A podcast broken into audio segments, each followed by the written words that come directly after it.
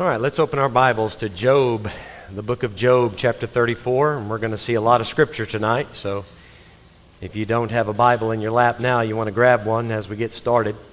Job, chapter 34, and verse number 29. I announced this morning that tonight I would give you a lesson about uh, what the Bible teaches about curses, generational curses, and this is going to we're going to touch on witchcraft and all of that type of stuff. Now, I, um, I, I, understand that this, this is a kind of lesson that aims a little bit more at your head, trying to give you some knowledge. Uh, what the Bible says about these things is it's not primarily going to be focused on your heart. I, I don't know. This morning, I, God, God did something so special in, I want to say my heart, but I don't want to sound selfish because I know He did something special in some other hearts as well. My goodness. My goodness, wasn't that something? It's very tempting. It's very tempting to just chuck this sermon outline, this, this lesson behind my back, and do it again, right? Because when you sit down and just take a long look at the cross, it's hard to take your eyes off of it, right? I mean, there are other things in the Bible that you need to know about, and, and, and you do. You do need to have a well rounded knowledge of the Word, and that's why we have these kinds of lessons. But my goodness, generational curses and so forth, you folks understand that's not what we focus on around here. We don't teach on that stuff week in and week out. We want to keep our eyes on Christ. I'm going to do my level best to run us into the cross tonight. I want to end the lesson at the cross as best I can. But I also want to say several things about this topic so that we clear up any misunderstandings. So, can I ask you to bow your heads along with me? Let's have a word of prayer and ask God to help us. Father, we come to you in Jesus' name tonight. We thank you once again, Lord, for going to the cross for us. Lord, that's the only reason we desire to look into anything the Bible has to say because of that amazing love. Oh, my goodness, Lord, that continues to pull at our hearts. Father, we desire tonight to, to learn. And you said that the Holy Spirit would guide us into all truth. So, Lord, please give us ears to hear that we might hear what the Spirit has to say to the church tonight. Any confusion on this topic, Lord, might it all be cleared up tonight. I can't teach this without your help, Lord. Please, please, God, please guide me to say only what needs to be said. And we ask for your presence and your blessing in Jesus' name. Amen. Amen. All right, the, there's a danger in this lesson. There's, as we're on the highway of talking about curses, there's lots of exit ramps that I can get off on. There's lots of potential bunny trails. Uh, we can start talking about false prophets. We can start talking about how people abuse the spiritual gifts. You can start talking about divination, the spirit of divination. We could get off into the subject of ancestor worship. There's a lot of different exit ramps, and I, I, want to try not to bunny trail too much. But you guys forgive me. There's just so much that needs to be said. I'm going to try to stick as close as I can to this topic. Uh, but if you guys have any questions about it, we'll see how the service goes. I might even let you ask at the end of the lesson, or you can find me privately and ask later. Job chapter 34 and verse 29, the Bible says, When he giveth quietness. Now, this is Elihu speaking. And Elihu is speaking about God. When he giveth quietness, who then can make trouble? So if God has put a hedge of protection about you, all is well. There's, there's going to be peace around you. If God's given the quietness, well, then you're, you're fine. You're set. Nobody can overthrow God's boundary there. And when he hideth his face, who then can behold him? Uh, this is one of those potential bunny trails. When God hides his face, do you realize that that is the worst punishment God can give to a living human being. The only thing worse than that is you dying and going to hell. But second to that punishment, this is as bad as it gets when God hides his face. When he hideth his face, who then can behold him? So if God doesn't want to be found, you're not going to find him. Not through your natural means, anyway. He says at the end of verse 29 whether it be done against a nation or against a man only. Now, the reason I'm starting with this verse, we have to lay this groundwork. You have to see right from the beginning that when it comes to God blessing or cursing people, God deals differently with nations as compared to how he deals with individuals. You guys see that? There's, there's one way that God will work with a nation, and then God can sometimes, instead of dealing with an entire group of people corporately, he can just deal with one man. Now, there are similarities, right? And, and, and let's be honest, nations are made up of people, of individuals. So if God is busy punishing certain individuals within a nation, that is going to affect the nation. But there are some times that God can level a punishment, which is a curse, on a nation, and, and people within that nation are going to be affected. Some of them are going to be guilty of the crimes that brought the punishment, some of them not. So you have to recognize right from the, from the get go you have to rightly divide between a nation and an individual. Because what you're going to see tonight, as it pertains to blessing and cursing, God works differently with nations and with, and with individuals. So we're going to get to the nation and individual thing in just a moment. I want to answer a quick question, though, and this is a, a scheduled exit ramp. What about a witch doctor? Can he curse you? Can the witch doctor put a curse on you? Now, for some of you, that's an easy answer. You just blow that off quickly and say, no. But you're answering that because of your culture, not because of your conviction. You, you probably can't prove it with the Bible, but you've never been afraid of that. But for others, it's something that they've grown up with and it's, it's very present in their minds. They're, they're concerned about it. There is a precedent set in their culture for it, and they need more than just a, that stuff's not real. What about the witch doctor? Can he bother you? Well, let's flip over to Numbers chapter 20, 22. Let me introduce you to a guy named Balaam. Numbers chapter 22. Now, when we say curse, you understand what we're talking about. A, a curse is a punishment. When you pronounce a curse, you are pronouncing evil or destruction or punishment against someone. Does any individual have the ability to walk up to you, and this is the common phrase you hear in churches speak death over you. That's another way of saying curse you. Okay, let, us just call it what it is. Can they actually walk up and say, You're going to have bad luck now for the next five years? Is there any power to their words? Absolutely not. And, and, that's why we're looking at these scriptures tonight. There's no need to fear what that person says, whether he is a Christian preacher or a witch doctor. And let's also be upfront about this. It's hard to tell the difference sometimes. Amen. Now, if you spent any time at all living amongst a, a culture where witch doctors are prevalent, and then you've lived amongst a, a culture where this strange form of Christianity and their pastors, you know, pronouncing these blessings and cursings, you, you will see very quickly that there's hardly any difference. They are basically practicing witchcraft in the name of Jesus. It's quite scary.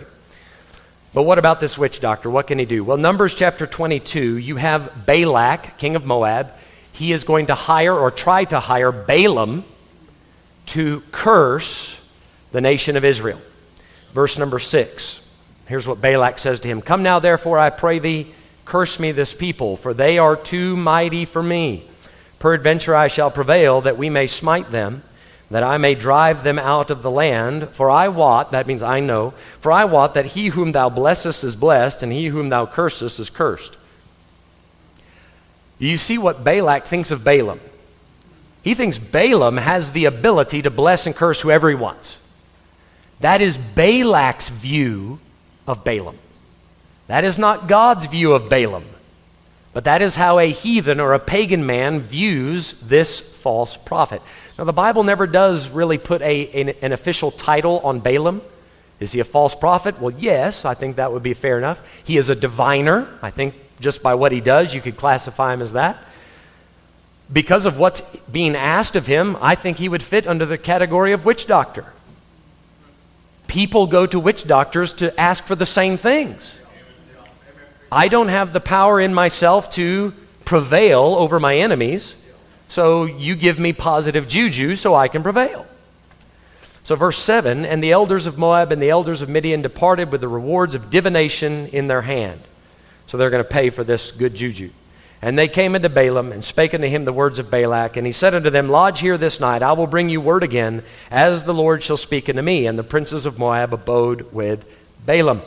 Balaam is actually going to talk to God.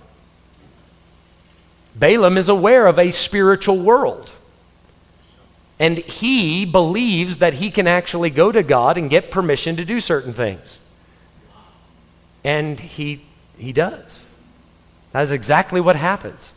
He says, God, here's what's being asked of me. Will you give me power to do it? Verse 9 God came unto Balaam and said, What men are these with thee? And Balaam said unto God, Balak the son of Zippor, not Zipper, Zippor, king of. but it's funner if it's Zipper, right? Wouldn't that be wonderful? If he was the king of Zipper, that would be, that would be outstanding. Anyway, the son of Zippor, king of Moab, hath sent unto me, saying, Behold, there is a people come out of Egypt, which covereth the face of the earth. Come now, curse me them. Peradventure I shall be able to overcome them and drive them out. God said unto Balaam, Thou shalt not go with them. Thou shalt not curse the people, for they are blessed. God says, Balaam, you need not even ask. I have blessed these people. I don't care what you say. I don't care what Balak wants. You're not going to be able to curse these people. You cannot manipulate it. You cannot change the situation. They are blessed. Chapter 23, verse 7. So Balaam gives answer. Now, there's a, much more to this story. I, obviously, skipping ahead a little bit, but Balaam says, No, Balak, I can't do it. Balak says, Ask again. So Balaam goes and asks again. He comes back in verse 7. He took up his parable and said, Balak, the king of Moab, hath brought me from Aram out of the mountains of the east, saying, Come, curse me, Jacob, and come, defy Israel. Verse 8 How shall I curse whom God hath not cursed? Or how shall I defy whom the Lord hath not defied? Learn something from Balaam. Here's a witch doctor telling you, I can't do anything God won't let me do. Do you see this? So, when we think about is witchcraft real? Can they actually do stuff? The real question is will God allow any of it? That's what we, that's what we should be worried about. Let's just pretend for a moment that witch doctors really do have power in the spiritual realm to make things happen. And what, what does that do for me? Does that mean I go, oh no, they have power, so now I don't believe God? That's not the right reaction. Even if they do have power, greater is He that is in you than He that is in the world. So at the end of the day, I'm still going to fear God and say, well, God, if they do have power, protect me. See, at the worst, that's what I do. But, but Balaam is telling us here listen, there's nothing I can do. I have no power outside of what God allows me to have. So keep reading. He, he says, How shall I curse whom the Lord, whom God hath not cursed? How shall I defy whom the Lord hath not defied? Come on down to verse number 19. He says, God is not a man that he should lie, neither the Son of Man that he should repent. Hath he said, and shall he not do it? Or hath he spoken, and shall he not make it good? Behold, I have received commandment to bless, and he hath blessed, and I cannot reverse it. So if God has already said, this is the blessing, this is the protection I'm giving you, this is the grace, then the witch doctor has there's nothing he can do. There's nothing he can do. Now, now think though, let's go a little further.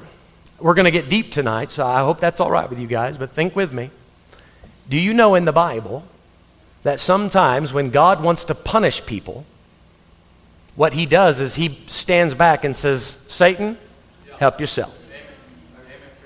And this is where some people say, well, witchcraft, you know, can it affect you? It can have some effect on you if you're afraid of it. And if God wants to allow people to destroy themselves because they deserve it, because God has offered them light, they have rejected light again and again, they have chosen to fear their ancestors, they've chosen to listen to unclean spirits, they've chosen to reject truth, God says, Listen, I have tried multiple times to get your attention. You're not listening. All I need to do to punish you is step back, hide my face, and let you guys be afraid of this nonsense. That, now, God, you can read in the Bible where God does that. Yeah? I'm going to take this one step further. Can the witch doctor do anything to you? Well, according to Balaam, he cannot go beyond the boundaries that God sets for him. Okay? What about the devil? I mean, let, let, us not deal with the little guys, these witch doctors, the little witch doctor keys. Let's not talk about them. Let's, let's get right to the top dog. What about Satan himself? If Satan wanted to step into your life and say, cursed, and make everything go wrong, can he do that at any time? Well, let's come to the book of Job and see if he can. Job chapter 1. Let's get Job chapter 1.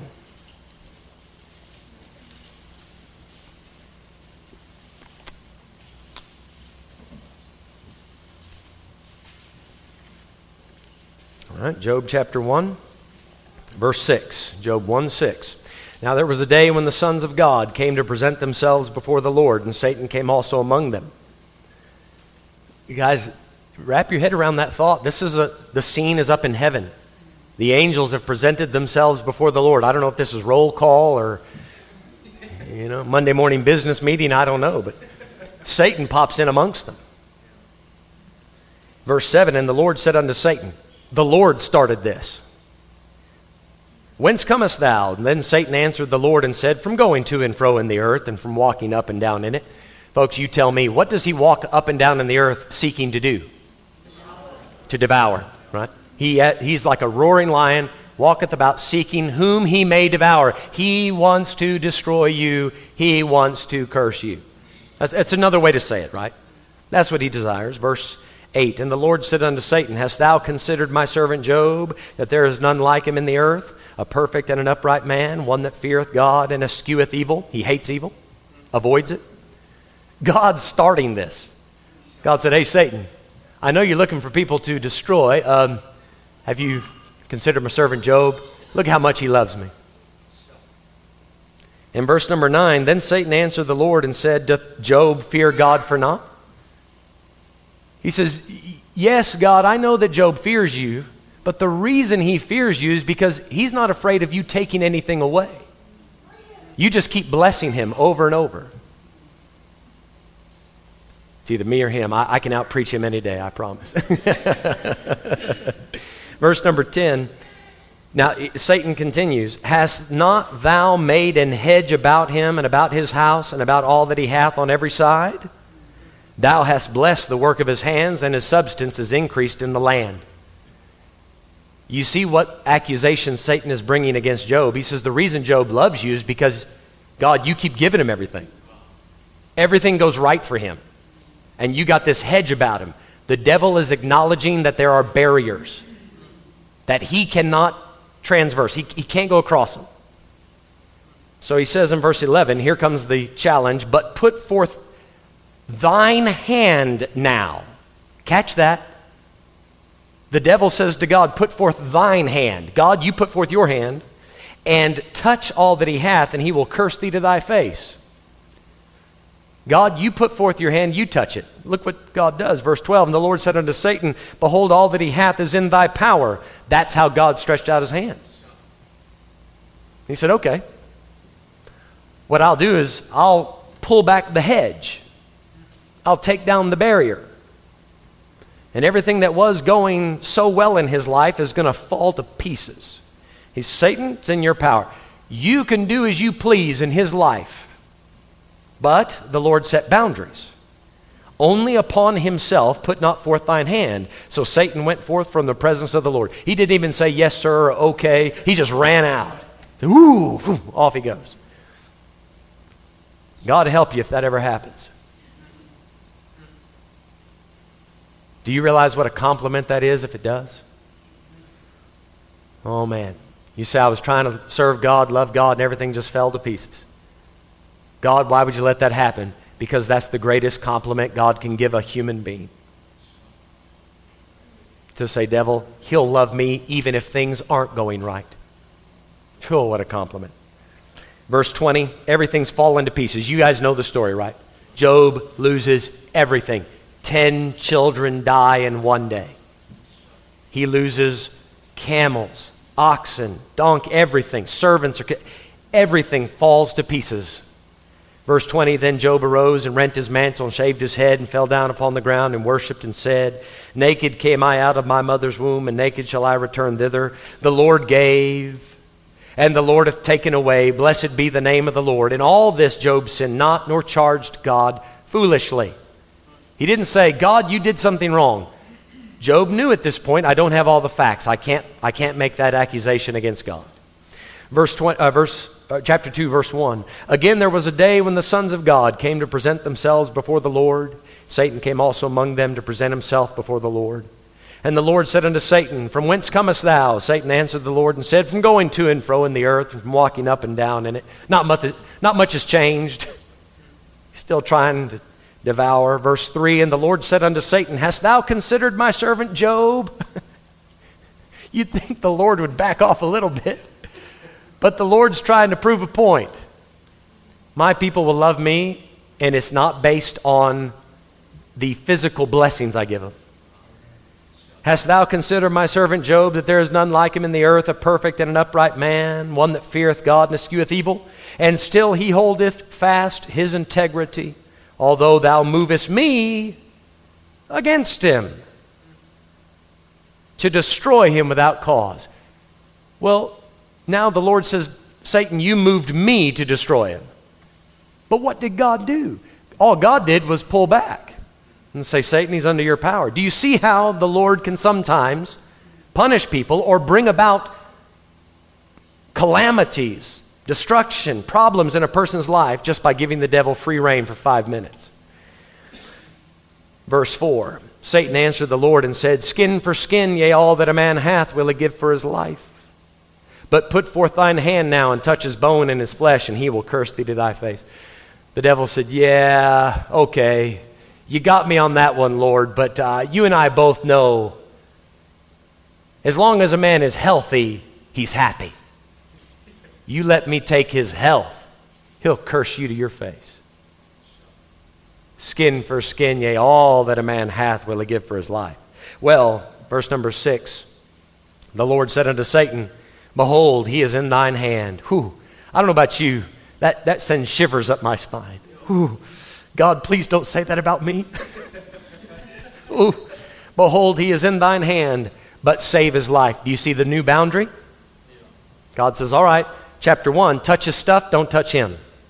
Chapter 2, you can touch him, but you can't kill him. You can take, you can, you can affect his body, but you can't kill it. Now, do you see the boundaries? Not even Satan can step over the line that God draws. So the idea that, that Satan can just come in and do whatever he wants in your life, no, I'm sorry, that's not the case. Furthermore, furthermore, let me point this out. This situation of Job was not arbitrary. You understand what I mean by that? It's not as if the Lord blindly just said, All right, Satan, pick anyone you want and go bother them. This was conditional. It was based on Job's very good conduct. Likewise, you read in the New Testament, if somebody is sinning and sinning and sinning, a Christian, mind you, and not repenting, you know what we're supposed to do about it as a church? 1 Corinthians 5, verse 5. We pray and deliver such an one unto Satan for the destruction of the flesh, that the spirit may be saved in the day of the Lord Jesus. You see how that works? All right, so the, the devil can't go beyond. The boundaries are there, but the Lord can certainly allow the devil or use the devil to bring about a punishment, but it's conditional. God's not just going to randomly allow horrible things to happen to you for absolutely no reason. Either it is a great compliment or it's a punishment that's meant to get you right with God. But it's conditional. All right, now let's come to Proverbs chapter 26.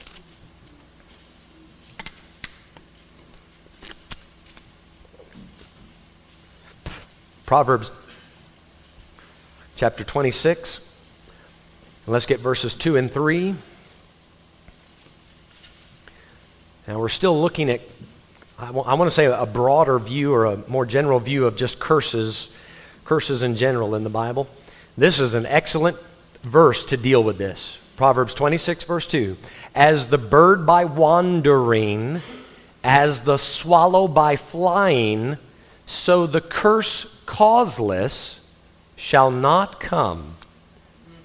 So Solomon actually uses like a contrast here. He looks around at the birds flying in the air and he sees no specific reason for why the bird chooses the path he does. And this now, now science might have figured out some magnetic field that guides the birds to migrate and all of that. But just a natural man looking at how a bird flies, you wouldn't be able to detect a certain pattern. Why did he land on that branch and not that one? Why did the bird poop on my car and not yours? Why? It, it, it appeared for the bird, you can see in verse 2, he, he's wandering. A wanderer has no specific place to go, he's just going from place to place randomly. Solomon says that is exactly the opposite of how a curse works. The curse causeless shall not come. So you're not just going to have a, a curse just randomly, poop, hit you, and now you look up and God says, Yeah, sorry, I just decided to be mean to you. That, that, that's not going to happen.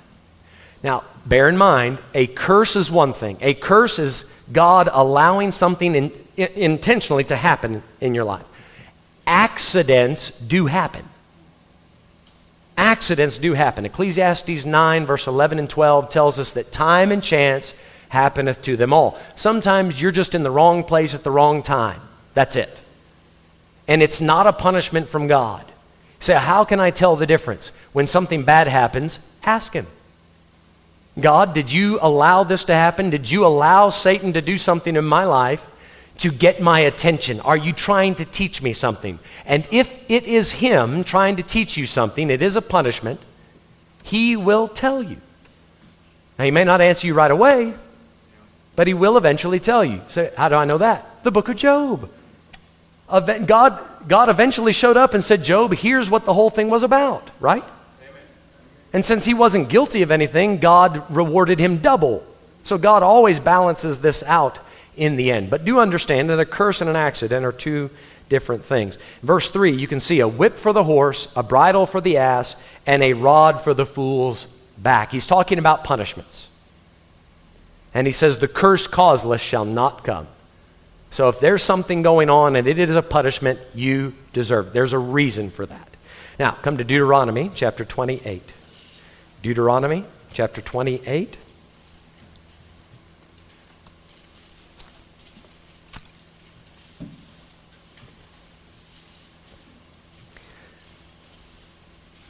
Time precludes me from reading the entire chapter with you. However, if you want to understand blessings and cursings a little better, this whole chapter is about it, every verse. Now, this is God speaking to the nation of Israel. Let's get that right. He's not speaking to just an individual here, talking to the nation. Deuteronomy 28, verse 1 It shall come to pass, if thou, now he uses thou, that's like a yea, he, he uses that, but he's speaking to one singular nation. So he refers to them in that singular form. If thou shalt hearken diligently unto the voice of the Lord thy God, to observe and to do all his commandments, which I command thee this day, that the Lord thy God will set thee on high above all nations of the earth. You see how it's national. Verse 2 And all these blessings shall come on thee and overtake thee, if thou shalt hearken unto the voice of the Lord thy God. Do you see how it's conditional? You have to be obedient as a nation. And if the nation is obedient, here's what they can expect. Verse 3 Blessed in the city, blessed in the field. Verse 4 Fruit of thy body, fruit of the ground, fruit of the cattle. Verse 5 The basket, the store. Everything's blessed. You see that? Verses 1 to 14 If you obey, I will bless verse 15 to the end of the chapter. Look at the end of the chapter. Do you see how long that part is? That's the part about curses. God knows they're not going to be obedient. he knows. He says, We're going to talk longer about what's going to affect you the most. Now, just if you want to do some more studying later on, read Leviticus chapter 26. It goes, it's like a sister chapter to this. It also talks about how God is going to punish the nation and so forth. But Deuteronomy 28, let's get verse 15 verse 15. But it shall come to pass, if thou wilt, uh, will not hearken unto the voice of the Lord thy God, to observe to do all his commandments and his statutes, which I command thee this day, that all these curses shall come upon thee and overtake thee. Cursed in the city, the field, the basket, the store. You can see it's the same list, but the other side of the coin. Now you're going to be cursed. This is how God deals with the nation. When they go wicked, throw the word of God behind their back and say, We will do it our way we will do it the way that all the other nations around us are doing it. God says, This is what you can expect. Now, that's, he's talking to Israel, okay? Let's be honest, he's not talking to just a bunch of Gentiles here. However, I see nothing anywhere in the scripture that would make me think God deals with the Gentiles in a different manner. If they are working to be an upright nation, God will bless them as a nation.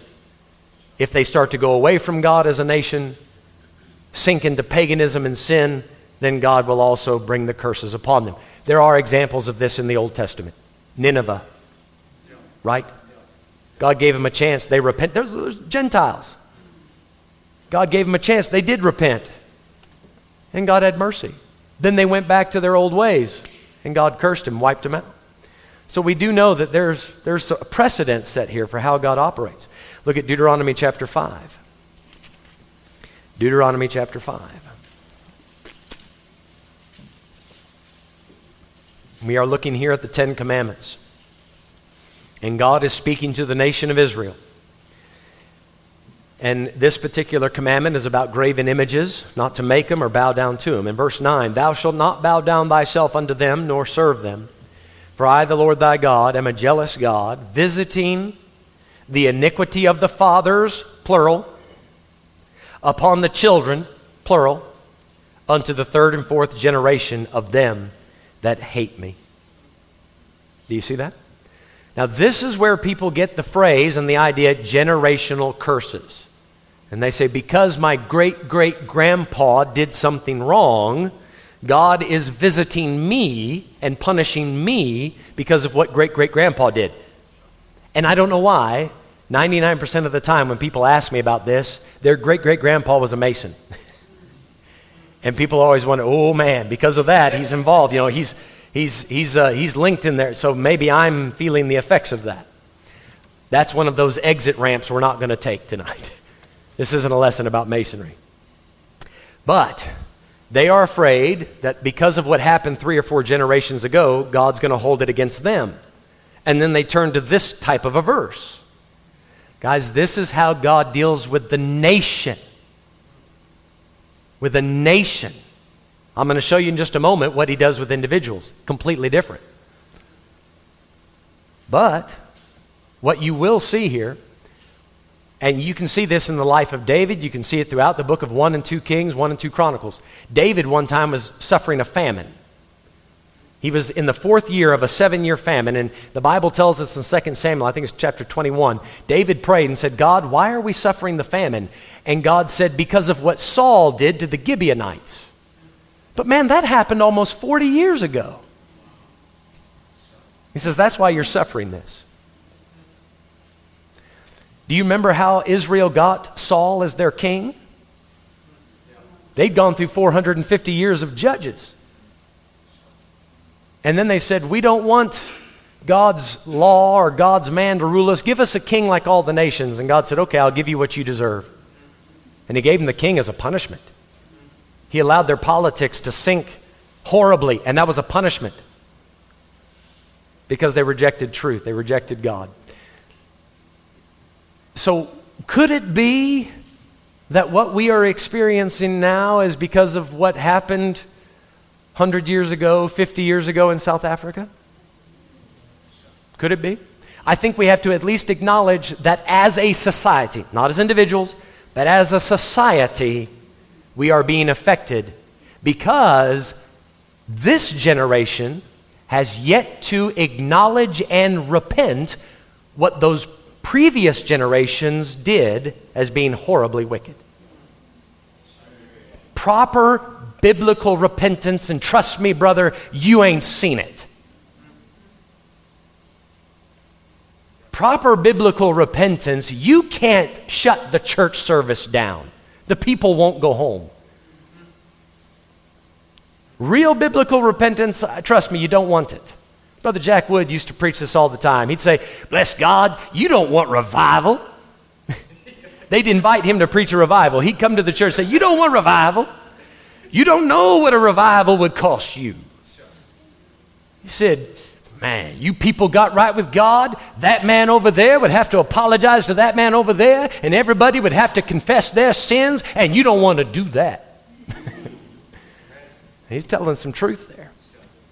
When the Ninevites repented as a nation, Jonah chapter 3, remember how it looked? They dressed their dogs in sackcloth. You ain't never seen that. Come on, man. You ain't never seen that. You ain't never seen that. You ain't repented like that. Man, people getting serious. Not five minutes at an altar, which I, am not against that. That's a good start. But back in the day, first great awakening, second great awakening there in America in the 17, 1800s, when those things were going on, guys, the meeting would start and five weeks later it would stop. That's what I say. You couldn't get them to go home. You couldn't get rid of them. These men would show up and preach for, they'd preach seven, eight hours in the day, have different preachers throughout the day, and then they'd pray and sing through the night, and that meeting would go on and on, and these men would go from town to town, and revival broke out. But that was real repentance. We haven't seen that happen here. I appreciate Angus Buchan. I do. I don't agree with everything he says and teaches, but I appreciate his heart. And I appreciate him organizing a prayer meeting. Praise God. I appreciate the idea that it's time, but brother, it's been time and it's still time. it was time long before he said it's time. And one prayer meeting with a million Boers showing up and praying is not going to fix this nation. That's a wonderful gesture, but that's not biblical national repentance. Not even close. That's just a very nice outward gesture. Come to Deuteronomy chapter 24. I, man, I took that exit ramp, started preaching. I'm sorry. Back to the lesson. Deuteronomy 24, verse 16. Now, I, I want to show you, I, I'm trying to do this smartly. I'm showing you the verses in Deuteronomy. This is a verse about individual punishment. And then I'm going to take you to another place and show you more about the national judgment. But I, while we're in Deuteronomy, I want you to see it. Deuteronomy 24, verse 16. The fathers shall not be put to death for the children, neither shall the children be put to death for the fathers. Now, watch the end of it. Every man, that's individual, every man shall be put to death for his own sin. Individually, you're only responsible for what you did. If great great grandpa was a Mason, that's his problem. And he will answer for that at the judgment. See? Individually, that's how it works. Now, you're going to see more of that in just a, a moment. Let's come to Jeremiah, Jeremiah chapter 14, and I want to show you the three ways that God often punishes a nation. Jeremiah chapter 14, let's get verse number 12. Now, Israel had pushed it too far. They, they had turned down God's offer of mercy so many times that God said, Enough's enough. I've already given you your last chance. Your iniquities are now full. There's nothing you can do to stop the punishment. I am going to destroy you. It got so bad that God told Jeremiah, Don't even pray for these people. It won't, I won't listen. It doesn't matter if you were Moses or Samuel, because Moses and Samuel prayed and God had mercy. He says, I don't, even if those guys prayed, I wouldn't listen. That's how far gone these people were. Now, if you're interested, I, I, I, challenge you to go home and read your Bible and compare what the nation of Israel was doing with what South Africa is doing, just to see where we're at. Interesting study. Verse 12 When they fast, I will not hear their cry. And when they, nation, when they offer burnt offering and an oblation, I will not accept them. But I will consume them, three things, by the sword, that's a war, by the famine, droughts, all of that is included in there, and by the pestilence. That is an epidemic, a disease that's widespread. Something like AIDS. Spreading throughout a nation, just, just to thin out the population. Now, You've all heard the phrase collateral damage. Yes, you've heard that. That is, when, when some, something massive, some massive destruction, like an earthquake or a tornado or a hurricane, hits, you, or even I, I think maybe a war would be a better example. A bomb gets dropped in a certain place and it is intended to kill, let's say, 50 people in a building. But then there's an innocent guy walking by, wrong place, wrong time, and the bomb gets him too. They call that man collateral damage. God acknowledges that when he puts a punishment or allows a punishment to come on a nation, there is collateral damage. God is aware of that. He is aware of that. Uh, take your Bible, turn to Ezekiel chapter 21. Hold Jeremiah. We'll be right back. Ezekiel chapter 21.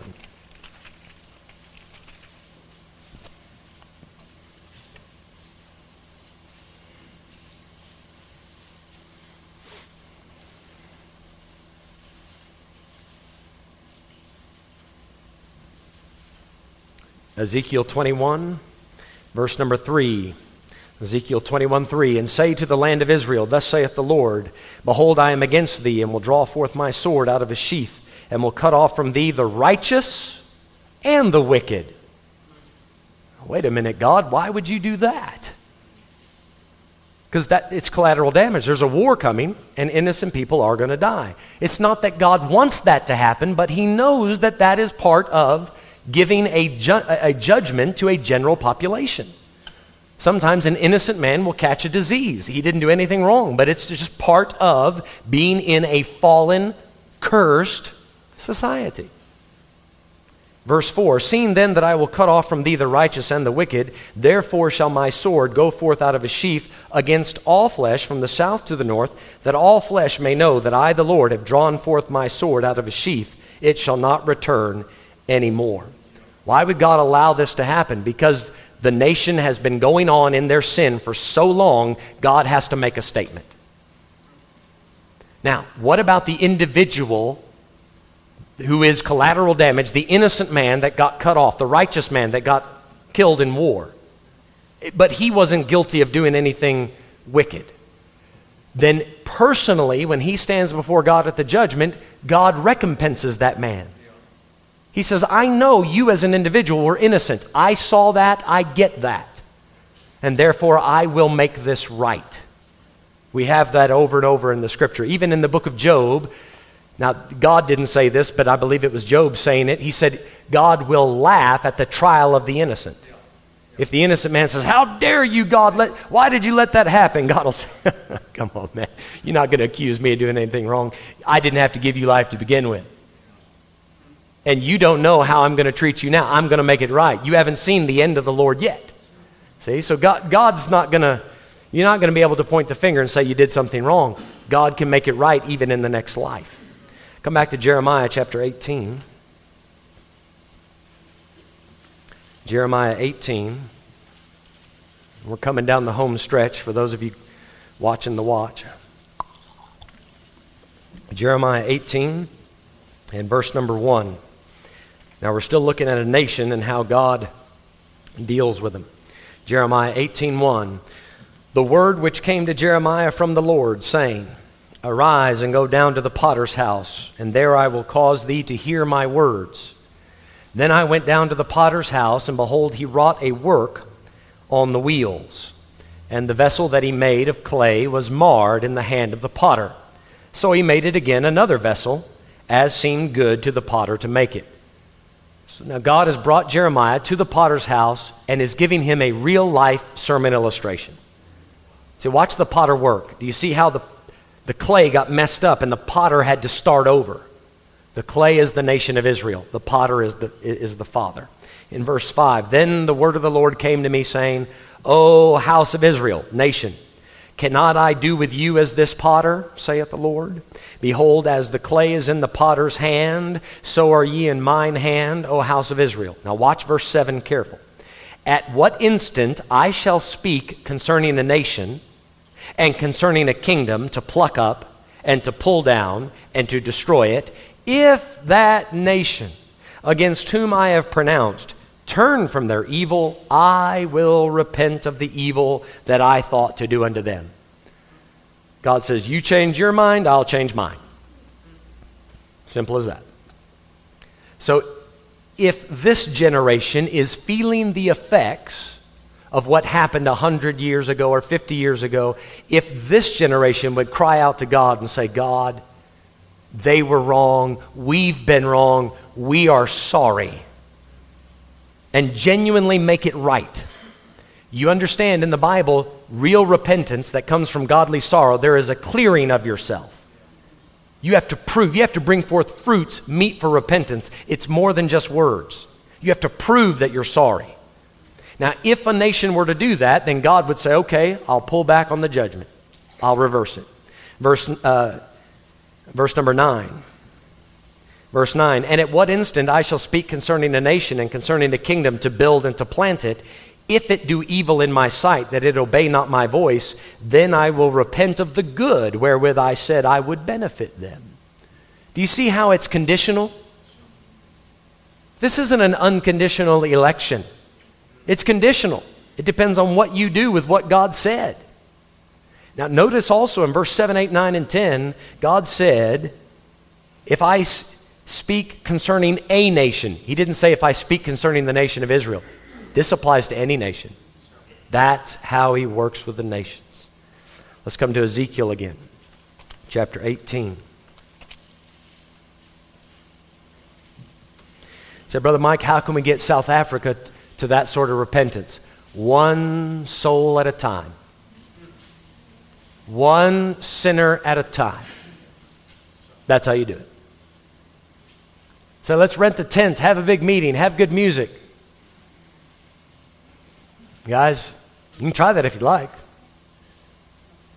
But many people have.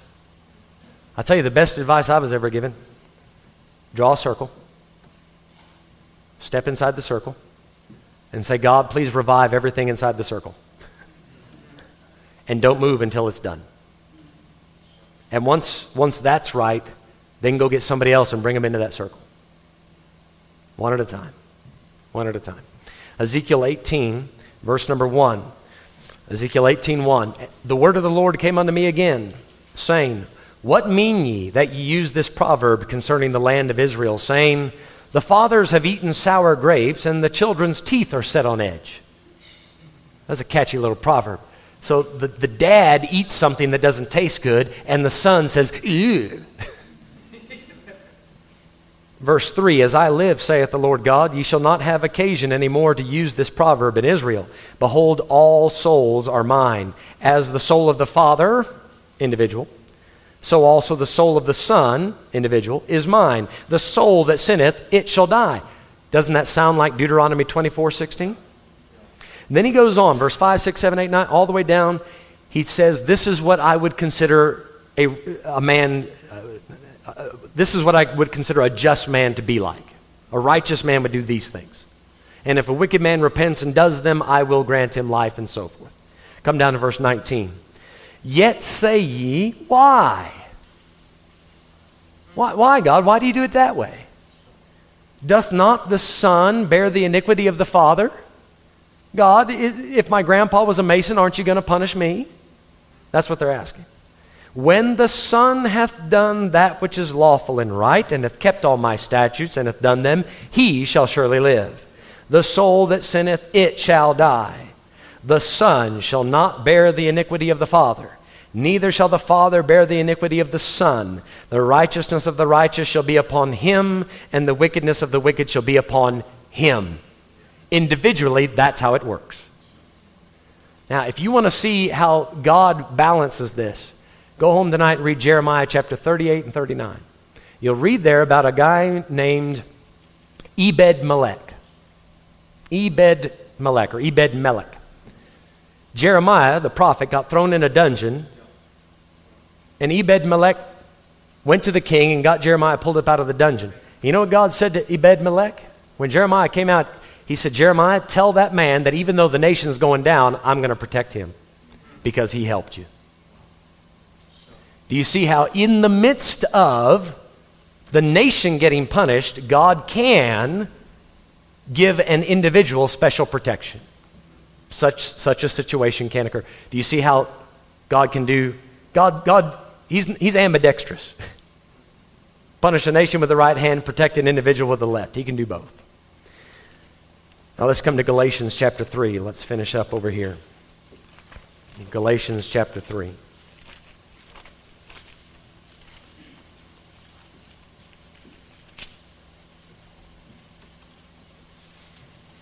You know, people get worried sometimes when other spiritually pretending people come around and talk about speaking death or they're going to pronounce a curse on you. You guys probably, you've probably been cursed more than you know. Because if, if any of you drive, you've been cursed. Oh, people have cursed you. You just didn't hear it, right? But if someone, if someone walks up to you today and says, hey, man, go to HE double hockey sticks. Does that mean you're going there? See? He's speaking death on me. He just told me to go to Hades. just because he says it doesn't mean I am. And some, eh, now, listen, if you dress it up and make it all spiritual and spooky, something's come to me. You're cursed. And then people get nervous and go, whoa. But just because he said it, so what? Why, why, why should that have any bearing over you? I'll tell you, there is a curse you need to worry about.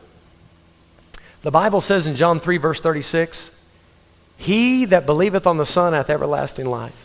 He that believeth not the Son shall not see life, but the wrath of God abideth on him. That's a curse. That's a curse. Now, if someone yells at you in traffic or walks up to you in the mall and says, Go to hell, brush it off, walk away, hand him a gospel tract. Say, I can't, I'm saved. it's a great chance to witness.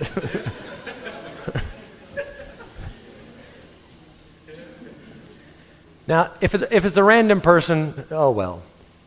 But when someone stands up with the Bible and says, Thus saith the Lord, you're on your way to hell. Now, listen, if he can show you that in the Bible, that's a curse you need to pay attention to. Galatians 3, verse 10. Galatians 3, verse 10. For as many as are of the works of the law are under the curse. So if you are trying to save your soul, by doing the best you can to keep the commandments, the law, you're under a curse. Why? And then he quotes the Old Testament. For it is written, Cursed is every one that continueth not in all things which are written in the book of the law to do them. Deuteronomy 27.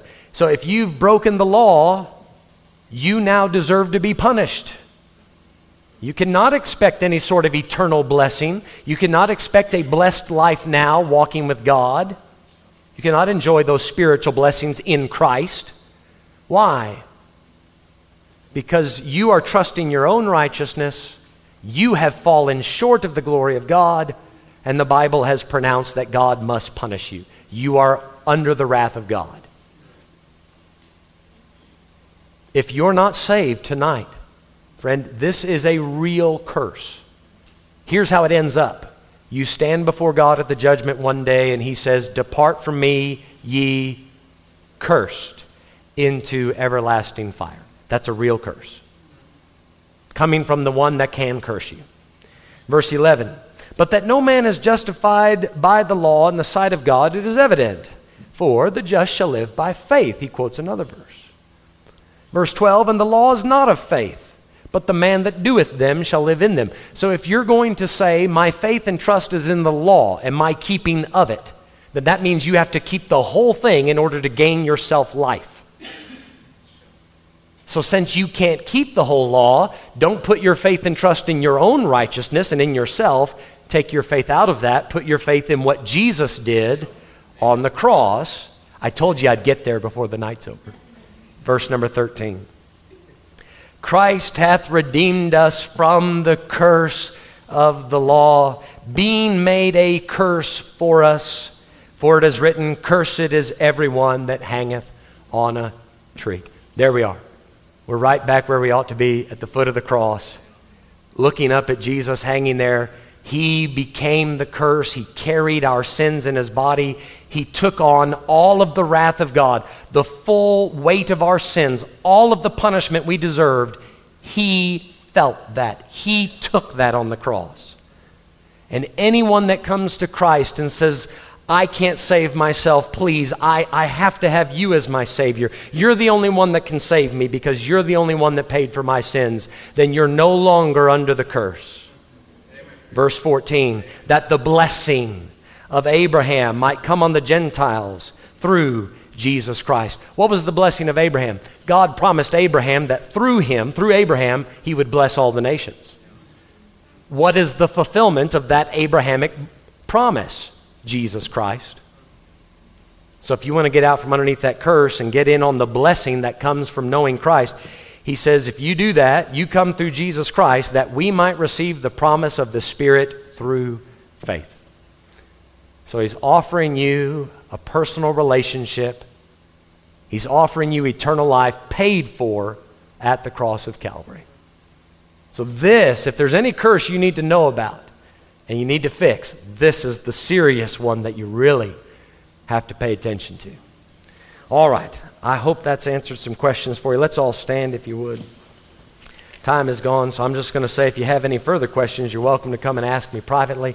But let's stand, let's bow our heads and close our eyes for a moment.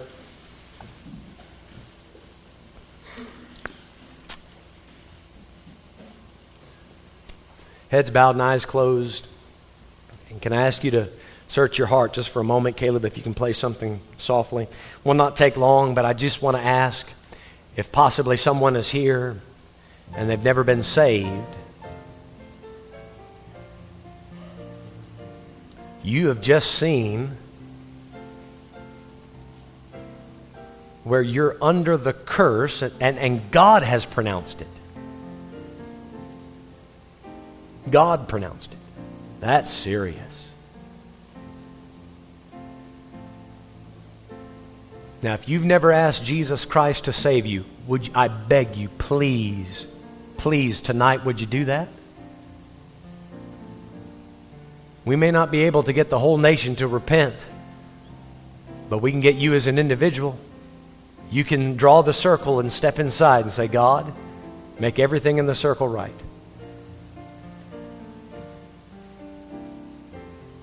If you're here tonight, you've never been saved, I'd like to pray for you. Now, listen, I can't save you, but I can ask God to show you whatever you need to see so that tonight you can genuinely receive Christ. Would anybody be willing to just slip their hand up say, Preacher, pray for me? I, this whole time I've been trusting myself. Thank you. I appreciate that. Thank you. This whole time I thought, I thought I just had to do the best I could and it would be enough. But tonight I realize I can't keep the law. I'll never be good enough. I want to trust Jesus Christ tonight as my Savior. Now, a couple hands have gone up. Anybody else say, Preacher, pray for me? I appreciate the honesty. Thank you. Thank you. Here's how it works from the bottom of your heart, talk to God right now. You talk to God right now. Say, Lord, I'm a sinner and I deserve to be punished. But I don't want to. I don't want to be punished. I believe Jesus died for me and paid for my sins. And right now, Lord, I receive you as my Savior. Would you ask Him to save you now?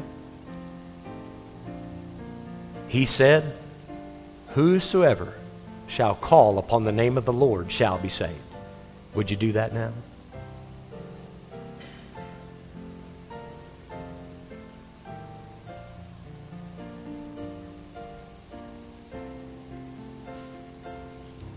In just a moment, I'll pray and close the service. We're going to be busy breaking down the church, but if tonight you ask Christ to save you, would you do me a favor? Would you, would you just come shake my hand after the service? Say, Preacher, I got saved tonight. I would just like to know who I'm praying for. Would you do that? Father, thank you tonight for allowing us this time to search the Scriptures. Lord, I want to draw a circle around this pulpit please, God, revive everything in, inside the circle. Make it what you want it to be. Show me, show me, Lord, what else needs to change. Lord, I want to make you happy. You, you deserve the best. Father, I want to pray for these hands that went up. Please, God, save those souls tonight. Don't let them go home without Jesus Christ dwelling in their hearts. Oh, God, please help them. Thank you, Father, for meeting with us today. Thank you for the time to turn our eyes upon Jesus. In his name we pray. Amen. Amen.